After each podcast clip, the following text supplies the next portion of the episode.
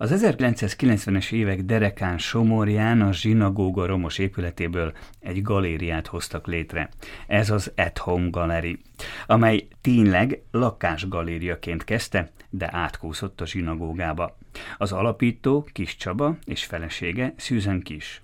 Csaba somorjai származású, Susan Maláj, de Kanadában, Vancouverben ismerkedtek meg. A galéria kettőjük közös gyermeke. Sikerült megszerezniük a zsinagóga épületét, saját kezükkel kitisztítaniuk, 1996. augusztus 1-én pedig megnyitniuk az első kiállítást. Azóta vagy 400 tárlatot láthatott a közönség. A kiállítótérben megfordult például a Dalai Láma is. A stúdióban az At Home Gallery mindenesei, Susan Kis és Kis Csaba, szervusztok, üdvözöllek benneteket! Hello! Szervusztok! Csaba, te Somorján nőttél fel. Mit kell tudni a fiatalságodról és a családodról? Abban az időben, amikor valójában nem tudtam, hogy még milyen a helyzet ebbe az országban, úgy érzem, hogy érdekes gyerekkorom volt, mert nagyon fontos volt a Duna kötődése, tehát a családomnak is ez a természet egyszerűen elfoglalta azt, amiben élünk, és ahogy fokozatosan nőttem fel, a családom egy értelmiségi család, tanítók, tehát nagyon egyszerűen éltünk, de ennek ellenére azt hiszem mindent megkaptunk, ami egy egészséges, egy jó családban szükséges, tehát szeretetet és értelmet. Amikor fiatal voltál, akkor hogy képzelted el az életedet, hogy hogyan fog alakulni? Úgy gondoltad akkor, hogy mondjuk galéria tulajdonos leszel? Nem, tehát a művészet állandóan a családnak részese volt az életben, mivel édesapám az iskolában rajzot tanított, bátyám sikeres képzőművész, tehát a művészet az ott volt. Mivel hogy a zsinagóga a tőt szomszédságban volt a nagyszüleimnek, tehát egy romos épületet láttam állandóan, ez állandóan foglalkoztatott bennünket a történetek, hogy kik építették ezt a helyet, mire volt használva, mind gyerekként. Nagyon foglalkoztatott ez a kérdés, és nagyon sajnáltam ezt az épületet. Annak ellenére hogy nagyszüleim is állandóan beszéltek a zsidó közösségről, akik, akikkel szoros kapcsolatban voltak, mivel szomszédok voltak, és annak idején, amikor gyerek voltam, nem nagyon értettem ezt az egészet, hogy mi történt itt, mivel valahogy ez így nem volt nyilvánosan nagyon magyarázva nekem. És azt jelenti, hogy gyakorlatilag meg gyerekkorodban tudtad azt, hogy te neked valamilyen szinte a felnőtt korod kötve lesz ehhez az épülethez, ehhez a zsinagógához, hogyha annyira így vonzod? Um, Érdekes kérdés, mert ahogy visszaemlékezem, édesapám mindig mesét arról, hogy ő volt a pénteki, amikor a rabi becsukta a zsinagógát, valójában ő csukta mindig pénteken a, a zsinagógát, mert van egy ilyen törvény a zsidó vallásban, hogy a rabi nem foghatja meg a zsinagóga kulcsát pénteken, a sabat előtt, ugye? És valójában ez végig kísérte az egész életemet, hogy uh, itt áll az az épület, és nagyon foglalkoztatott az, hogy hogyan egyáltalán megmenteni ezt az épületet. És valami egyszerűen csak visszajöttünk Kanadába, Szuzannal, és az egész adta magát, ugye? Susan, most Tessék. hozzád fordulok.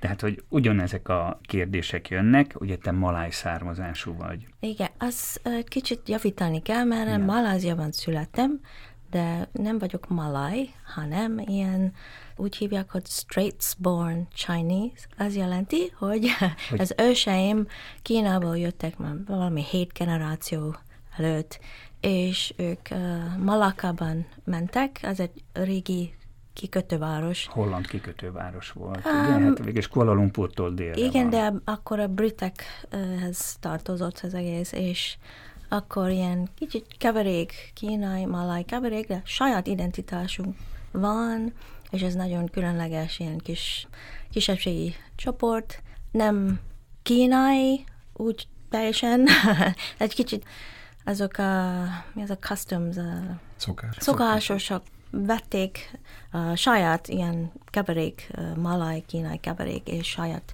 konyha van, saját kicsit olyan nyelv, mert nem, nem beszélünk otthon kínaiul, de ilyen malaj, ilyen, de főleg angol, úgyhogy én anyanyelvem angol És akkor ez azt jelenti, hogy nem is muzulmán vallású, Nem, vagy nem. csak kínai származású, vagy mert ugye Malajzia muzulmán. Igen, de Maláziában nagyon kevert emberek Populáció, vannak, mhm. igen, több fajta, de az én identitás, az a, úgy hívják, hogy baba, nonya, és ez nagyon különleges. Mennyi ilyen Identitás. identitású ember él körülbelül ma Malajziában? Én azt nem tudom, mert nagyon sok fajta emberek van. Persze a maláj és a kínai vannak, és a indiaiak is vannak, és nagyon sok kis Nemzetiség, nemzetiség csoportban, aki ős őslakos. lakosok, Mhm. igen. És milyen volt felnőni Malajziában? Tehát mennyi éves korodig éltél valójában Az is, az is nagyon kevert, mert mikor négy-öt éves voltam, akkor elköltözött a családom Ausztráliába, és akkor Sydneyben éltem két évig, és akkor ott kezdtem iskolát, meg minden, úgyhogy én, az is van bennem, az ausztráliai élmény, és akkor visszamentünk Maláziába, Kuala Lumpurban éltünk, és aztán kilenc éves koromtól elmentünk Kanadába, és úgy érzem magam, hogy kanadai, de ilyen más háttérem van.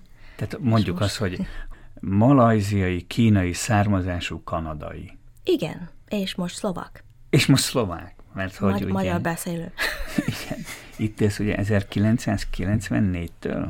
Igen, Igen, Igen, igen, akkor jöttetek jöttem. haza Kanadába. Na jó, akkor beszéljünk most már Kanadáról. Tehát hogyan kerültetek ugye így egyenként Kanadába? Megint Susan folytassa, tehát ugye mondtad, hogy kilenc éves voltál, Igen, amikor elkerültetek Vancouverbe egyenesen, vagy igen, pedig ott még így? Vancouverben. És miért ment a család Vancouverbe? Akkor 50 évesekben nem volt olyan rózsaszínű a helyzet Maláziában, akik nem volt malaj, akkor uh, nehezebb volt nekik. Érvényesülni? Uh, igen, mert akkor volt egy ilyen malaj, ahogyan mondjunk, mm, Konfliktus? Ah, lehet mondani. És akkor úgy ér- érezték a szüleim, hogy inkább elmennek valahol más, ahol nyugodtan lehet élni. És akkor nagyon tetszett apukámnak a Vancouver, már nagy bácsim már ott volt, ott élt már, és ott költöztünk. És megtaláltátok magatokat Kanadában? Tehát, hogy ha így visszagondolsz, vagy például a szüleid főleg, mert ugye te már hát valójában, hogyha az ember 9 éves korától ott lakik valahol, akkor inkább úgy érzi, hogy ez az ő világa, de hogy mondjuk a szüleid megtalálták magukat Kanadában? Igen, nem volt könnyű, mert költözni más helyen mindig nem egyszerű, de megtaláltunk. Uh-huh. És te mivel foglalkoztál aztán? Tehát iskolába jártál, és utána mivel kezdtél el foglalkozni? Én uh, Torontóban végeztem el egyetem, és aztán visszamentem Vancouverben, kezdtem angol tanítani, és akkor megismertem a Csabét, mert Mert hogy a Csabi mit csinált akkor éppen Mert Vancouverben? Beiratkoztam abba a iskolába, ahol a Susan tanított, úgyhogy így találkoztunk. Hát ez egy bűnös tanár-diák kapcsolat. Úgyhogy Ja. az egész így kezdődött a mi kapcsolatunk. És te hogy kerültél Vancouverbe, Csaba? Egy ö, barátunk keresztül, tehát egy, ez, ez nagyon hosszú történet, hogy ez a barátom egy budapesti barátom volt, akinek volt egy barátja, közösen dolgoztak egy ilyen folkfesztiválon Vancouverba, és nagyon összebarátkoztak, és akkor, amikor ide látogatott a barát, fölkínálta, hogy esetleg nem el akarok én is megpróbálni Vancouverba költözni, és akkor 91 végén összejött ez a utazás, és 92-ben találkoztunk a Szuzannal már ott kint, úgyhogy És akkor rögtön szerelem volt, vagy még egyelőre csak méregettétek egymást? hát lehet így is mondani. Igen.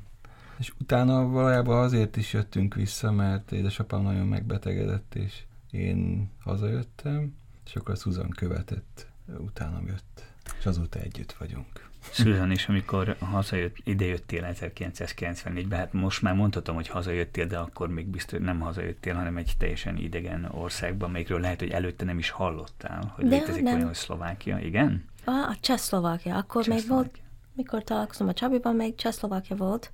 Igen, igen, igen. Én, én úgy mentem el 90. Csehszlovákiából, igen. Igen, Csehszlovákiából mentél, és Szlovákiába jöttél Igen, vissza. igen, pontosan. És te, amikor úgy döntöttél, hogy akkor követek Csabit, és eljössz ide, akkor úgy nagyjából tudtad, hogy mi vár rád, mert voltak valamiféle elképzeléseid, vagy hát mondjuk uh-huh. azt, hogy beleugrottál a semmibe? Hát uh, tulajdonképpen az volt a tervem, hogy gondoltam, hogy megyek valahol tanítani uh, angolul, és az volt a tervem, hogy Costa Rica-ba két évig megyek. Ez elég messze van innen. Igen, és így, akkor megismertem a Csabi, és akkor kicsit változtott a irány. akkor mondom, hogy ide jövök. De voltam, mikor 80 évesekben, még kommunizmus volt, Oroszországban iskolai kirándulás volt, és akkor... Kanadában szerveztek a Szovjetunióba iskolai Igen, érdekesen, igen. Hmm. És ilyen, ilyen csoportok voltak, és akkor ma volt egy kicsi tapasztalat, kis tapasztalat ilyen, ilyen kommunista országban, és akkor nem tudtam, hogy pontosan mi van itt, de hát, volt egy olyan képzelés, hogy milyen lehet. Uh-huh. És hogy álltál a magyar nyelvvel? Tehát mondjuk már elkezdtél valamit beszélni magyarul Csaba mellett Vancouverben, vagy pedig igazándiból ez a magyar nyelv akkor jött, amikor már itt voltál Somorján? Ja, hát próbáltam egy pár mondatot tanulni, a jó napot tudtam. Még köszönöm, de teljesen nem tudtam majdnem semmit, mikor jöttem, és akkor ez, ez nehéz volt, mert alig beszéltek angolul itt, csak egy pár ember, és tanultam sokat a Csabi anyukától, hát me- megmutatta dolgokat, és nagyon szépen segített. És akkor nyelviskolában nem is jártál, hanem gyakorlatilag így a mindennapok hozták meg a nyelvtudásodat. Igen, igen. Uh-huh.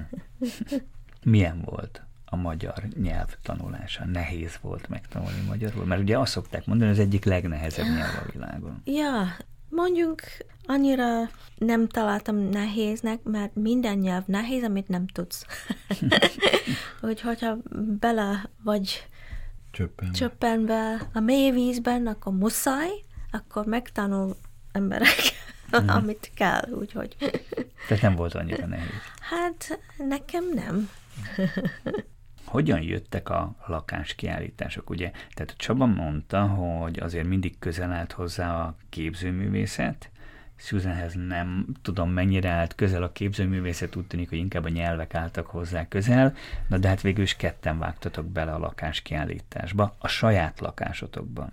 Igen, tehát volt egy négy szobás lakás a belvárosban, és gondolkodtunk azon, hogy ez négy tágas szoba, esetleg ki tudnánk használni valami alternatív kiállító teremmé. Tehát három szobát kialakítottunk, úgymond kiállított térnek, és akkor mondom, hogy szervezzünk egy kiállítást a bátyámnak, Tibornak és a volt feleségének, Zsuzsának. És valahogy föl készültünk el, és ez 1995-ben volt még, és abban időben, aki így vissza tud emlékezni, abba csöppentünk bele, abba az időszakba, amikor a mecsiár időszak volt.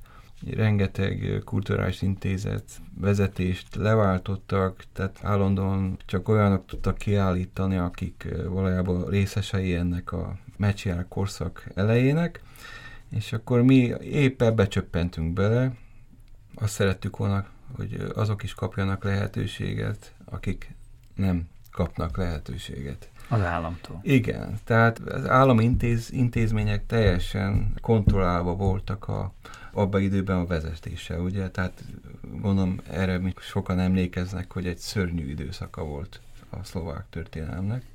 És akkor megnyitottuk, ez nagyon érdekes volt, hogy az emberek becsöngettek, följöttek az emeletre, és ez elindult az egész, és ebből fakadt ez az egész, hogy az At Home Gallery, miért lett At Home Gallery? Mert Ugye, mert hogy magyarul ez azt jelenti, hogy otthon. Otthon galéria, igen. És meglepő módon az emberek nagyon pozitívan fogadták, és ahogy mondtad, hogy átnyúlt a, a zsinagógába voltak olyan időszakok, amikor megnyitottuk a galériába, a otthon galériába a kiállítást, és akkor a kiállítás másik répen már a zsinagógába volt, átsétáltunk az egyik helyről másikra. Ez egy nagyon érdekes dolog, hogy azt mondjátok, hogy a lakásotokat átalakítjátok galériává, és akkor bárki jöhet, bármilyen idegen embert beengedünk a Igen. lakásba. És az ember ezt úgy tudja elképzelni, hogy mindez mondjuk megtörténik Vancouverben, uh-huh. ha nagyon jó a fantáziája, akkor azt mondja, hogy jó Pozsonyban, de Somorján, egy, tényleg egy kisvárosban, a kisvárosok ugye nem feltétlenül arról híresek, hogy különösebben nyitottak lennének. Tehát, hogy ebben az az érdekes, hogy egy ilyen helyen is sikert tudott aratni ez a galéria, vagy ebbe bele se gondoltatok így? Nem, hát biztos tett az hozzá, hogy egyáltalán, hogy a, én is láttam valamit, és a Szuzannak a más gondolkodása, tehát a nyitottság, ami abban időben egyszerűen azt lehet mondani, hogy nagyon zárkózottak voltak az emberek, ez az igazság, és éppen ezt akartuk valahogy megbontani. Tehát a művészeteken keresztül valahogy ilyen találkozó hely legyen, Susan, azt az időszakot így hogy élted meg, hogy eljöttél egy teljesen idegen országba, egy teljesen idegen kultúrába, és elkezdtek csinálni valami teljesen mást, mint mondjuk, amit addig csináltatok? Hát, uh, milyen jó fiatal lenni. Sok energiánk volt, és hát kell mondanom, hogy annyira mélyen nem gondoltam, hogy, uh, hogy mi lesz, és milyen elképzelés. Kezdtünk valamit, mert tudtunk valamit csinálni, ami azt gondoltunk, hogy jó lesz mindenkinek, és hmm. akkor úgy teljes szívvel csináltunk, és folytatódott úgy, ahogy most is. Mhm. Miből éltetek akkorjában, ha nem túl intim a kérdés? Gondolom, te angol tanítottál? Igen, én, én tanítottam. Csaba, te? Hát volt mindenféle kisebb vállalkozás, ami, amivel foglalkoztunk, és ami volt maradékpénzt, azt gondoltuk ebbe bele rakni, és érdekes volt, amikor elkezdtük takarítani a zsinagógát 90 5-6. 5-6-ban, igen, és ez az időszak, amit előbb is említettem, mindenki balra ment, mi meg valahogy jobbra mentünk. Tehát mindenki nagyon gyorsan el akart gazdagodni, mi meg azzal foglalkoztunk, amit egyszerűen nem értettek, hogy ez minek fontos, ugye? Hogy a kultúrával minek, miért érdemes ezzel foglalkozni. Non-profit szervezet életbe tartani, egy romos épületből valamit egyetlen kihozni. Úgy kell fölfogni, hogy az a romos épület az teljesen halára ítét épület volt. Első két évben édesanyám támogatásával áthúztunk egy villanydrótot, és ő fizette a villant, hogy fel tudjuk kapcsolni a villant a zsinagógába, el tudod képzelni. Uh-huh. Mivel a zsinagóga mellett van a, a nagyszüleim háza minden fokozatosan alakult ki. Eleve azok az idők ilyen vadidők voltak, ilyen vadkeleti idők, hogy így fogalmazzak. Beszéljünk akkor a, a zsinagógáról. Ugye azt már említetted, hogy a nagyszüleit háza az közvetlenül a zsinagóga tőszomszédságában Igen. volt, és hogy ez az épület ez mindig is birizgálta a fantáziádat már gyerekkorodtól. De hol jött az a döntés, amikor azt mondjátok, hogy oké, okay, úgy néz ki, hogy a lakáskiállítások kinőtték magukat a lakásunkból, és akkor keressünk ennek egy teret, és akkor legyen ez a tér a zsinagóga, amire már kvázi gyerekkoromtól vágytam, hogy ezzel az épülettel valamit csináljunk. Tehát, hogy hogyan történt ez, hogyan szereztétek meg a zsinagóga épületét? Teljesen spontán volt, hogy egyáltalán ott volt, megtaláltuk a kulcsot, azt mondom, nem volt még szerződésünk se, Egyáltalán azt akartuk, hogy újra kinyitjuk a közönségnek az épületet. Gondoltunk azt, hogy a bátyámnak készítünk egy kiállítást, ami sikerült is, ugye, de az volt a legérdekesebb, hogy a somorjaiak nem is tudták, hogy mivük van. Tehát ott állt ez az épület. 40 év után a somorjaiak először voltak bent, először látták a, a teret, hogy van egy csoda, ebben a kisvárosban. Tehát ami a részese a kultúrájuknak egy, egy fontos műemlék, de nem így kezelték, ugye? És először az volt csak a célunk, hogy egyen megmenteni ezt az épületet. Igen, egy kiállítás csinálni, mert nagyméretű képek voltak, és gondoltunk, hogy milyen jó, ha ott lehetne kiállítani őket. És indult az egész, de nagyon sajnáltunk az épület, és megtudtam a történelem a Csabi családjával, még minden, és akkor együtt gondolkoztunk, hogy valahogyan vissza kell adni a, az a dignity, vagy...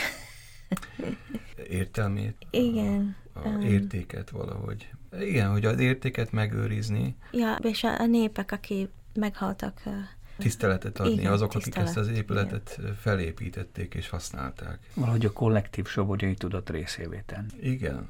Tehát azt mondjátok, hogy egy kiállítás, terveztetek, mert hogy túl nagyok voltak a képek, és akkor azt gondoltátok, hogy ha már egyszer kitisztítottuk, akkor már miért ne lehetne tovább használni ezt az épületet? Hát Igen, és hihetetlen módon, de olyan irányba mentünk, ami szerintem mai napig megmaradt, hogy a minőségi kultúrát képviseljük. Akaratlanul is egyszer csak bejött hozzánk például Német Ilona, és beszélgettünk, és akkor nagyon tetszett neki az egész, amivel egyáltalán elindult a munkásságunk, és egy korszakalkotó installáció lett a második kiállítás, Ilonának a, a talpás kiállítása, ami ma művészeti könyvekben egy meghatározó része ennek az időszaknak. És akkor fokozatosan azt hiszem, hogy nagyon szerencsénk is volt, hogy abban az időszakban voltunk, amikor a cseh kultúra se volt szívesen látva Szlovákiában, és mi valójában ezt nem hogy kihasználtuk, hanem éltünk ezzel a lehetőséggel, hogy egy magán emberként föntartott kulturális intézet nincs beleszólás kívülről. Függetlenek voltunk. Azt csináltatok, amit ti akart. Igen. Igen, és a művészek nagyon pozitívan reagáltak a helyre, mert ez nagyon szép, spirituális, gyönyörű hely, és akkor inspiráltak nekik, és olyan hely szüksége volt akkor, és akkor megfelelt. Ugyan az épület romos volt akkor, amikor átvettétek, belül is teljesen elhanyagolt volt, de azért mégiscsak valakié volt. Tehát gondolom, hogy a zsidó hitközséghez tartozott. És a zsidó hitközségtől nehéz volt megszerezni, vagy pedig nagyon gyorsan belementek, és azt mondták, hogy oké, okay, csináljatok vele valamit, csak ne így nézzen ki, ahogy most. Őszintén nem volt tulajdonos a... a nem volt tulajdonos. Hát nem volt rendezve a tulajdon rész, egy raktárként működött, ugye, ami a, egy állami cég volt, ami megszűnt, tehát nem létezett, és valahogy ezt kellett rendezni először, hogy ezek a dolgok rendezve legyen, utána kaptunk engedélyt arra a hitközösség Igen, de emlékszem az első kiállítás előtt, hogy írtunk egy levelet a zsidó hitközösség, és kérdeztünk tőle, hogy szabad-e egy kiállításra használni az épület, és szépen írtunk, hogy miért akarunk meg minden, és akkor mondtak, hogy tessék, igen. És akkor csak folytatódott.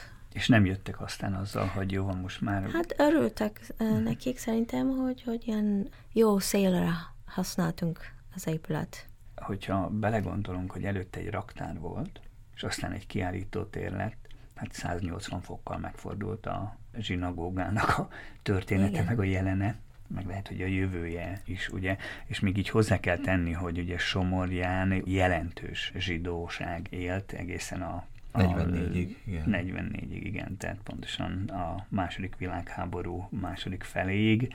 Viszont ez a, a zsidóság száma alaposan lecsökkent, ugye, mint mindenhol Európában, vagy majdnem mindenhol Európában. Van-e ennek a zsinagógának még valami ilyen spirituális vallási jellege is, vagy manapság most már, mivel hogy ugye nem jelentős a zsidóság Somorján, hogy inkább már egy kiállító térként van számon tartva?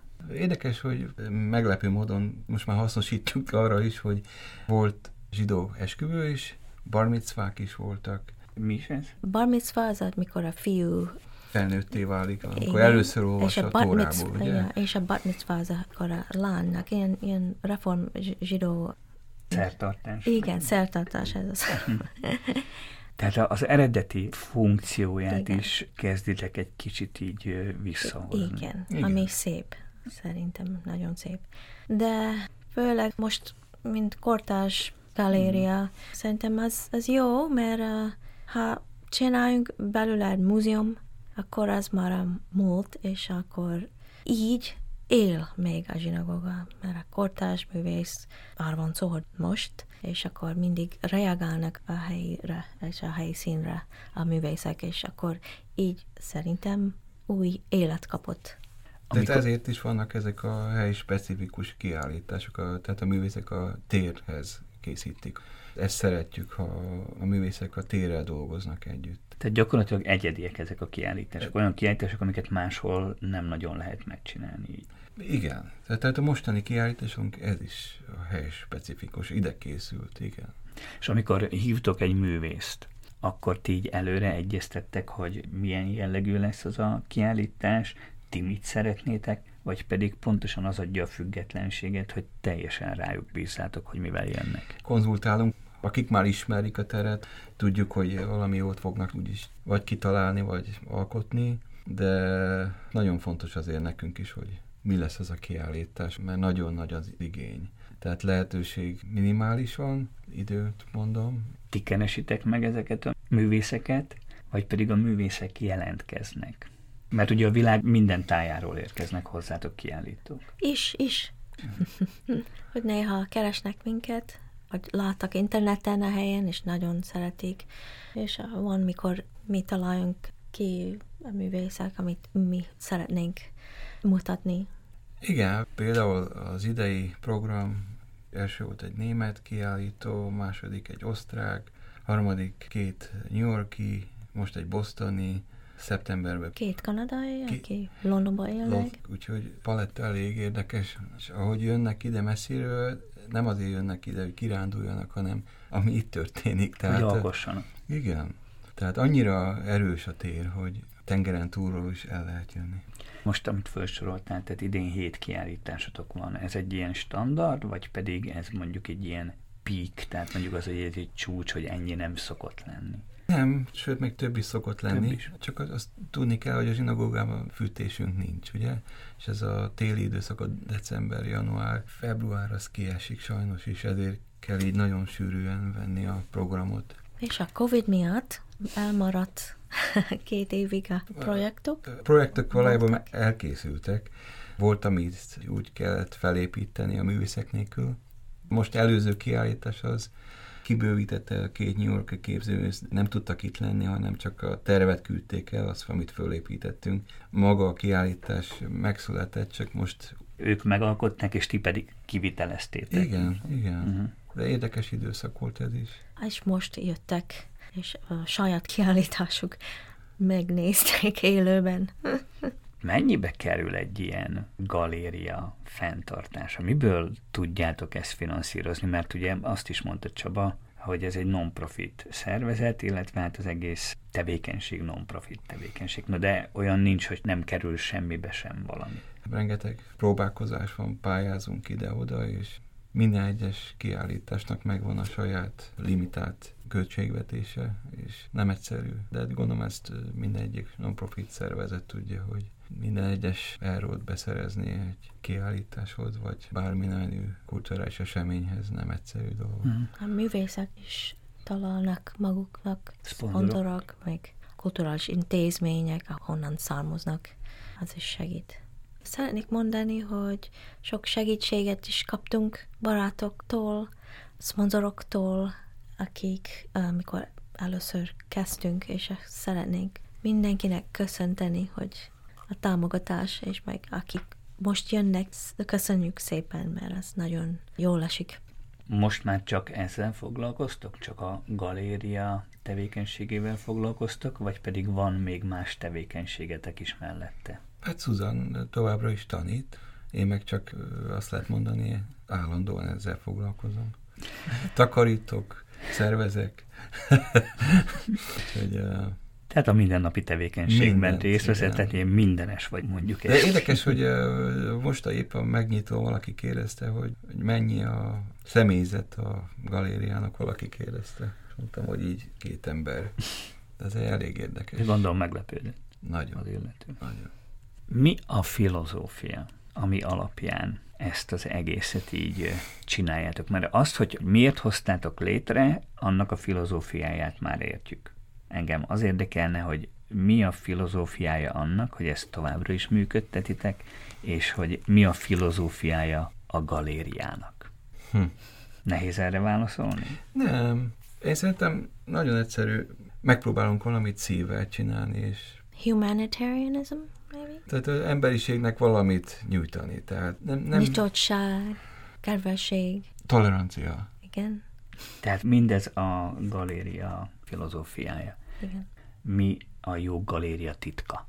Mitől jó egy kortárs galéria? Mitől jó egy kortárs non-profit galéria? Hm. Mert én azt gondolom, hogy az at home-ban benne van a géniusz loci, a helyszelleme. Tehát, hogy az az igazi specifikussága, és minden, amivel megtöltitek, az színesíti. Igen. Tehát, hogy valami miatt azt gondolom, hogy az at home-ban a helyszelleme az, ami mindennek az alapja. Igen, de az is, hogy érezni kell a hely, és um, mostani művész azt mondta, hogy nagyon tetszik neki, hogy mi nagyon ismerünk a hely, még a tér, és akkor olyan művészekkel dolgozunk, akik tudnak jól érezni azt a helyiség, még a egész történelem, szellem, és akkor nekünk az fontos, ahogy mondja. A tért bele kell dolgozni, érezni kell mindazok a atmoszfér, meg a... Hozzá szeretném azt tenni, hogy beszéltünk erről, hogy a zsinagóga mellett fölépítettük ezt a művészetek házát, ahol lehetőséget kapnak a művészek, ott laknak nálunk. Valójában 10 métert kell csak a szállástól a zsinagógából menni. Tehát egy hihetetlen kényelmes lehetőség nekik, hogy egy olyan kis szigeten van ez az egész. Meg gondolom az is vonzó számukra, hogy Somorja ilyen békés kisváros, de mindjárt itt van a szomszédban egy, hát nem mondom, hogy világváros, de egy nagyváros, ugye Pozsony, és akkor, hogy mondjuk ezt is ki tudják használni, vagy ez nem is játszik annyira? Nem. Nem. Tehát annyira erős az a zsinagóg körüli tér, hogy valakik nem is kívánkoznak ki. Érdekes, de hát annyira be tudják ezt úgy lakni, élni. Lakni, és vagy koncentrálni a munkára. Tehát, hogy nem kirándulni jönnek, hanem érzik azt, hogy ez itt egy olyan komplexum, ami szinte nem is kell máshova menni. Legalábbis itt voltak az osztrák művészek múlt éven, és intenzíven két hétig dolgoztak a kiállításon, és nem voltak a városban szinte, és akkor kimentek két hét után a városba, és akkor úgy jöttek vissza, hogy, hogy itt biztonságban érzik magukat, tudod, és van neki valami kisugárzás mm-hmm. annak a térnek, igen. Melyik kiállításra vagytok a legbüszkébbek, vagy melyik kiállításról mondjátok azt ez alatt a, hát ez most már rengeteg, ugye 96-ban nyílt, 27 év, szóval hogy melyik az, amelyik a legközelebb áll a szívetekhez, vagy ez szintén ez egy nem... ilyen fölösleges verseny, nincs ilyen, mindet szeretitek? Ez, ez nem lehet mondani, mert mindegyik más, és mindegyiknek van a saját üzenete, története. Igen. Nehéz kiemelni egy, egyet. Ezt abszolút értem, de akkor most én egyet kiemelek a Dalai Lámát. Hogy kerültetek kapcsolatba a Dalai Lámával, és ez egy nagyon érdekes dolog, ugye, hogy a zsinagógában készült egy mandala, és ez is egy kicsit ilyen, ilyen két vallás találkozása egy kiállító térben, szóval beszéltek erről, hogy hogyan kerültetek kapcsolatba a Dalai Lámával. 99-ben tudtuk, hogy a tibeti szerzetesek szórnak ki képeket, ez egy nagyon megfogott bennünket, és akkor Hallottuk, hogy a őszentségének, a Dalai Lámának nagykövete Budapesten van. És akkor elmentünk Budapestre, megkerestük őt, és akkor előadtuk neki, hogy ezzel foglalkozunk, és hogy szeretnénk tibeti szerzeteseket felkérni arra, hogy kié szórnák a zsinagóga mennyezetének a képét a padlóra. Nagyon tetszett neki, de mondta, hogy hát ezt nem hiszem, hogy ők ezt vállalnák, és akkor mondta, hogy ez a mandala készítést szívesen megcsinálnak, és akkor Indiából sikerült összehozni ezt a utazást hozzánk. Négy tibeti szerzetes jött, és akkor megcsinálták ezt a homokmandalát a zsinagógával, amit először azt hittük, hogy kisebb fogadtatása lesz, de egyszerűen annyira meglepődtünk, hogy több ezeren jöttek el, és a nagykövet a végén, hogy ez nagyon jó sikerült, hogy mit, mit gondolnátok az, hogy esetleg a őszentsége eljönne Szlovákiával? Először mondtuk, hogy ez elképzelhetetlen szinte. Micsoda? Micsoda? Ugye mi, ez a két ember ezt vállalja föl, és akkor 2000-ben létrejött ez a csoda. Egy másik homokmandala készült, és a végén a őszentsége eljött, és meglátogatott bennünket, ültetett egy fát a kertünkbe, felszentelte a művészetek házát, ami akkor készült el, ahol a művészek mai napig alkotnak és dolgoznak. Szerintem a szlovákiai emberek, akik jöttek el, ők hoztak ide, mert annyira érdekelt nekik a esemény, ezt a kultúrát nagyon jól reagáltak, úgyhogy és akkor meglepődtünk mi is, hogy ahogy Susan mondja, a szlovákiaiak ennyire pozitívan, nyitottan befogadták Tehát még abban időben Szlovákiában nagyon keveset hallottak a buddhizmusról, vagyis egyáltalán a tibeti kultúráról vagy vallásról, de nem is a vallás volt itt, hanem tényleg ez, hogy bemutatni a tibeti kultúrát nálunk. És egy szakrális helyen ez egy nagyon erős esemény volt. Lehet, hogy nem helyén való a kérdés. Neked a buddhizmus a vallásod? Tehát hozzád közel állsz üzen a buddhizmus? Igen, de nem az oka volt, hogy én meghívtunk a szerzetesek, hanem teljesen Csabinak a ötlete ilyen örült művészeti ötlet volt. Ez volt kezdés. De te hogy élted meg? Tehát, hogy neked volt tényleg egy ilyen speciális plusz lelki, szellemi értéke, hozzáadott értéke a Dalai Láma támogatásának? Szerintem az utána jött. Én mindig a buddhizmus, de nem tanultam melyen a buddhizmus, csak utána, amikor a szerzetesek jöttek, és kezdtem olvasni többet róla, és megértettem, hogy miről van szó. És ez, ez összejött, kérdezted, a, mi a filozófia. Akkor az, az együtt olvatta filozófiával, hogy az a jóság, mi az a compassion, együttérzés, ez, az nagyon fontos nekünk, és ebből jött, nőtt az egész, úgyhogy hát ez szerintem logikus, hogy így alakult. Mm. Még egy fontos kapcsolatra rá kell, hogy kérdezzek, és itt most Csabához fordulok. Ugye kevés ember mondhatja el magáról azt, hogy együtt jár biciklizni mondjuk egy volt köztársasági elnökkel, már pedig te André Kiszkának jó barátja vagy, láttam több képet is, hogy együtt bicikliztetek, hogy jött ez a kapcsolat? Vissza kell nyúlni 2000-be, amikor a őszentségét vártuk, megjelent egy úriember a zsinagóga előtt, és keresett bennünket. És bejött, és akkor bemutatkozott, és felkínálta, hogy nagyon megtiszteltetni érzi magát, hogy egyáltalán itt lehet, és nagyon szeretne esetleg felkínálni valami segítséget, vagy anyagi, vagy bármilyen nemű segítséget, vagy amire van szükségünk, és akkor megköszöntük. Abban időben elég sokan bejöttek, hogy segítenek, de, de ez egy ilyen nagyon érdekes módon volt felkínálva. És akkor ez szerdán volt, azért emlékszem rá, mert nagyon sok minden történt abban a tíz napban.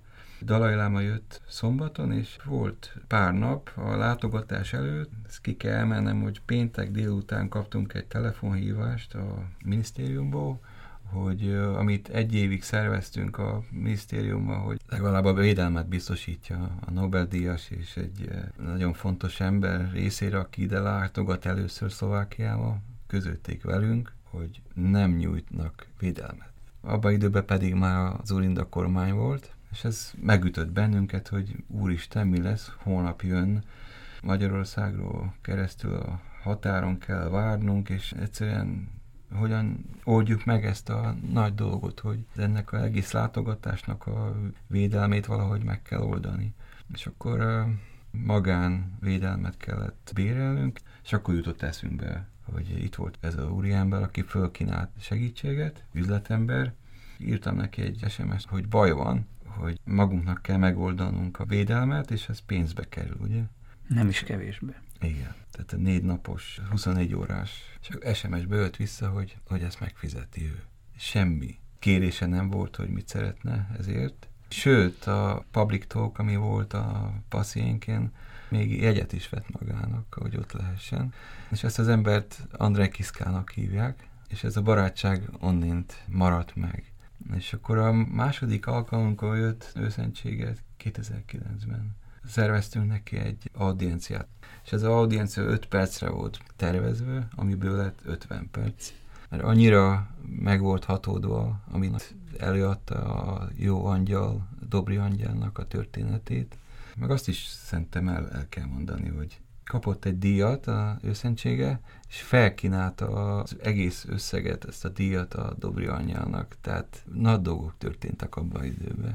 És a kapcsolatotok? Ez a barátság ez teljesen megmaradt, is. igen, igen. Mai napig barátok vagyunk, nem elnök már, de annak ellenére tudjuk, hogy egy nagyon jó ember.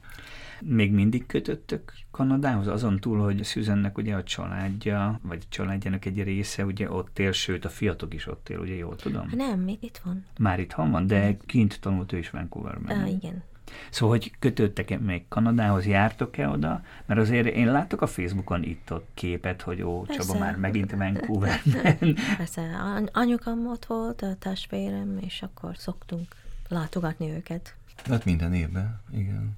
És a fiatok mit csinál ide haza? Mert én azt hittem, hogy őt kint maradt. Leérettségizett, és most külföldre megy egyetemre hm. szeptemberben. Most mit láthat a közönség az At Ugye említettétek, hogy Bostoni a művész. Milyen jellegű ez a kiállítás? Ellison Sephornak hívják. Lavina a címe a kiállításnak, ami szintén helyspecifikus kiállítás. A Tóra szekrény felett, ami van egy ilyen csillagkép, arra reagált nagyon érdekes módon, hogy ezek a aranyozott csillagok, ami a Tóra szekrény felett van, azt szerette volna valahogy közelebb hozni a, azt az egész képet. Interaktív installáció, ilyen. Hintaszékek vannak. Igen, és hang is van. A hintaszékbe valaki beleül, szembe van egy 8 méteres rézrúd, amire cselló vonók vannak ráhelyezve, és akkor ahogy ringatózik valaki, minden egyes hintaszék van hat darab. Megszól a hang, tehát ahogy hintázol, akkor hozzáérsz a rézrúthoz, és egy ilyen hangkompozícióvá alakul. A rész, az vágja a rész is, és akkor azok a kis apró mi ez a... ez a törmelék, ami lejön a rézrúdról, ezzel akart összekapcsolni ezeket a csillagkép, ami ott van a tóra szekrény felett. Hogy mire készültek, ugye arról is már beszéltünk, ugye jön most két Londonban élő kanadai művész, ugye? Azt is ne tudjátok, hogy mi lesz az az installáció, amivel ők jönnek, vagy az még nincs tisztázva valami hanginstalláció is lesz, még talán képek, de ez teljesen egy experimentális dolog, amit még pontosan nem tudjunk. Van egy munka címe, a Mariupol Requiem. Ugye Mariupol az egy igen. ukrán város, igen. ugye, amit az oroszok szétlőttek. Igen, igen. Úgyhogy ez teljesen nyitott, és meglássuk, hogy mi lesz. És a utána való kiállítás pedig az in situ szlovákiai magyar képzőművészeknek ilyen. Ez egy ilyen művésztelep? Igen, nem is művésztelep, ami művésztelep most volt Vajkán, és valójában az a munka kapcsolatban lesz ezzel a munkával, amit ott készítettek, és ez itt lesz nálunk bemutatva október végén. Uh-huh. Hol látjátok az At Home Galerit tíz év múlva, és hol látjátok magatokat tíz év múlva? Vagy ez ugyanaz, tehát ugyanott látjátok magatokat tíz év múlva, ahol az At Home Gallery. We'll go with the flow. tehát fordítsuk le ezt magyarra, ugye visz benneteket az áradás, vagy a folyam. Sodródás. A sodródás. Lesz, ami lesz. Uh-huh. Mi szeretnénk folytatni, amit tudjunk, amíg tudjuk csinálni, addig csináljuk, igen. Tehát nem csak mi vagyunk ezelőtt, hanem azt hiszem az egész társadalom Szlovákiában. Vendégünk volt Susan Kis és Kis Csaba, akik közösen működtetik a Somorjai At Home galériát. Nagyon szépen köszönöm, hogy eljöttetek hozzánk, és egy sok sikert kívánok. Mi köszönjük. Mi köszönjük.